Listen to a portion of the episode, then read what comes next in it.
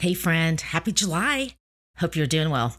I mentioned in the last episode that we were going to be doing something that we've never actually done before on the podcast, and that is for the month of July, I'm going back and I'm going to be sharing some of the previous episodes from the past few years. And I didn't purposely look for the exact one that I chose for today, but when I listened to it, I was like, perfect.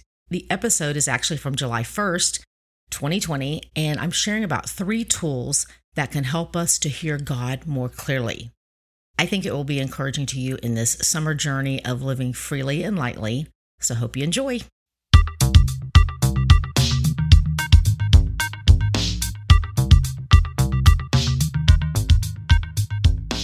Are you tired of looking around at your life and thinking that it doesn't resemble the life you envisioned for yourself?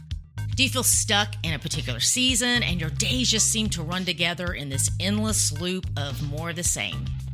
Have you pretty much lost any hope that those things in your heart will ever become a reality? Or maybe you're feeling so disconnected that you don't even remember those desires in your heart anymore. Hi, friend. I am Susan Beth, and you are listening to the She Is podcast where we talk about living life intentionally and trusting that those desires that you have deep down inside of you, they're there for a reason.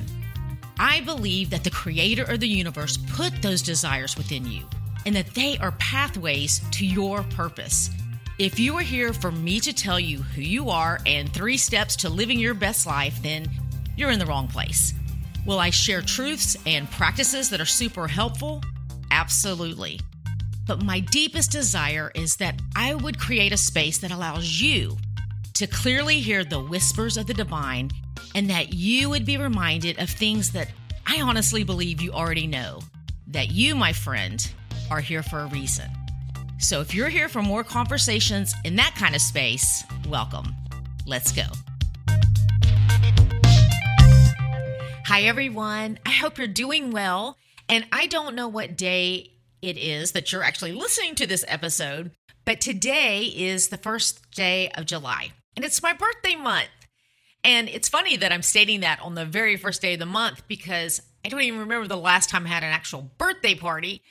I do typically have a birthday meal and celebrate with my family, but I've never really been about the party. But what I am about is intentionally taking in life by looking back and looking around and looking forward. So that kind of takes more than one day, thus the birthday month. But anyway, I had the thought a few weeks ago about maybe sharing a thought or a page from my journal and maybe putting it in my Instagram story through the month of July. And I thought I would invite you along for any of you that might like to participate in that. And you could maybe use the hashtag July Journal. So we'll talk more about that later. But that leads me to today's topic, which is three tools to hear God more clearly. When I typically write or share about tools that help us connect and hear God more clearly, there are a few particular practices that come to my mind. Practices that I've talked about many times through the years and will continue to talk about. But today, instead of talking about those specific practices, which are definitely part of the bigger picture, I'm narrowing the focus down to three specific tools that will help you connect with God, your creator, in an easy, simple, and powerful way. Now, the definition of tool is a device, especially one held in the hand used to carry out a particular function, and a means to an end. I love that last part a means to an end. Because even though at any moment we can choose to connect with God, He is omnipresent, which means He is always present everywhere at the same time. I mean, how cool is that? I can remember as a young child trying to wrap my head around that one. And even though we have access to the Father at any time, you would have to admit that we live in a time that we also have access to the world on a device that most often is found in our hand or somewhere close by.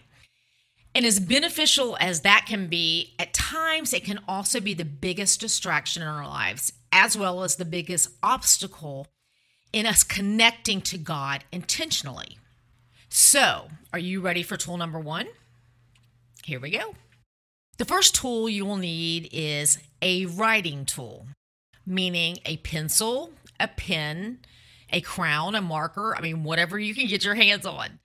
And I've talked about this before, but there are, actual studies that show that sequential hand movements, like those that we use in handwriting, they actually activate large regions of the brain that are responsible for thinking, for language, for healing, and for working memory. The second tool is a piece of paper. And when I say paper, that can be the nice, thick, lined kind, or it can be parts of a recycled paper grocery bag that you have in your house. I mean, what kind of paper you use is totally up to you. You don't have to have a fancy journal. I mean, a regular old classic sheet of notebook paper works just fine. And as a matter of fact, sometimes the fancy schmancy journals hold us back because they're just so perfect looking that we don't want to mess them up with words that might not make sense and with misspellings and mistakes. So here we are. Last but not least, tool number three is your words. Now, I do want to say that there are times that when I sit down to start writing or journaling that I feel the need to start out with someone else's words. You know, it might be a day where I'm needing just some help and opening up. So I might borrow some of David's words from the book of Psalms. And so I will write that out. And typically, by the time I've written that out, my own words are showing up. Now, I know you might be listening and thinking, okay, another person talking about journaling. This is so basic. And you would be right. It is. It is so basic. And isn't usually everything that is true and healthy and so needed in our lives basic? I mean, we tend to overcomplicate everything that we put our hand to. And this is in no way offered up to you as another practice to check off some man made religious checklist or another task to get done on your never ending to do list. Not at all. And I keep sharing these things because I keep sharing them with myself. And I will continue to share and remind myself because I have seen the good that comes from this practice of putting pen to paper, as well as the not so good that comes when I don't make the choice to do so. God is always present, but are we?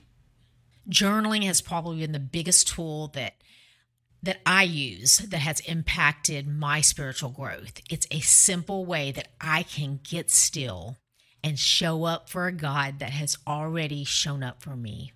Now, from the title, you might have been expecting something different than the simplicity of the three basic tools that I've mentioned. And that was purposeful because, guys, it really is that simple. And I'm excited to be diving deeper into areas like this and some new She Is content that's going to be coming out soon because I have never felt more passionate about sharing this hope of awakening to who we are in Christ and this unique God designed destiny that is within each of us. And each of us is here in this moment of time, I believe, for such a time as this. And seriously, guys, I would love for you to join in with me on my July journal for my birthday month. Even if you don't want to commit to every day, Maybe you could just commit to a few times a week or even once a week would be better than nothing. And if you do, take a picture and uh, maybe share it in your IG story and tag me and use the hashtag July Journal. Okay, I think that's it. I hope you guys have a great week. Love ya. Hey, you. Thanks for listening. And if you would like to connect more, head over to susanbeth.com and sign up, and you will be one of the first to find out about anything new. Plus, there's a special free download available just to say thanks. If something in this episode did speak to you, would you do me a favor and share it with a friend that you think it might resonate with as well? And until next time, keep showing up in the world just as God purposed you to do, because you being you is exactly what we all need.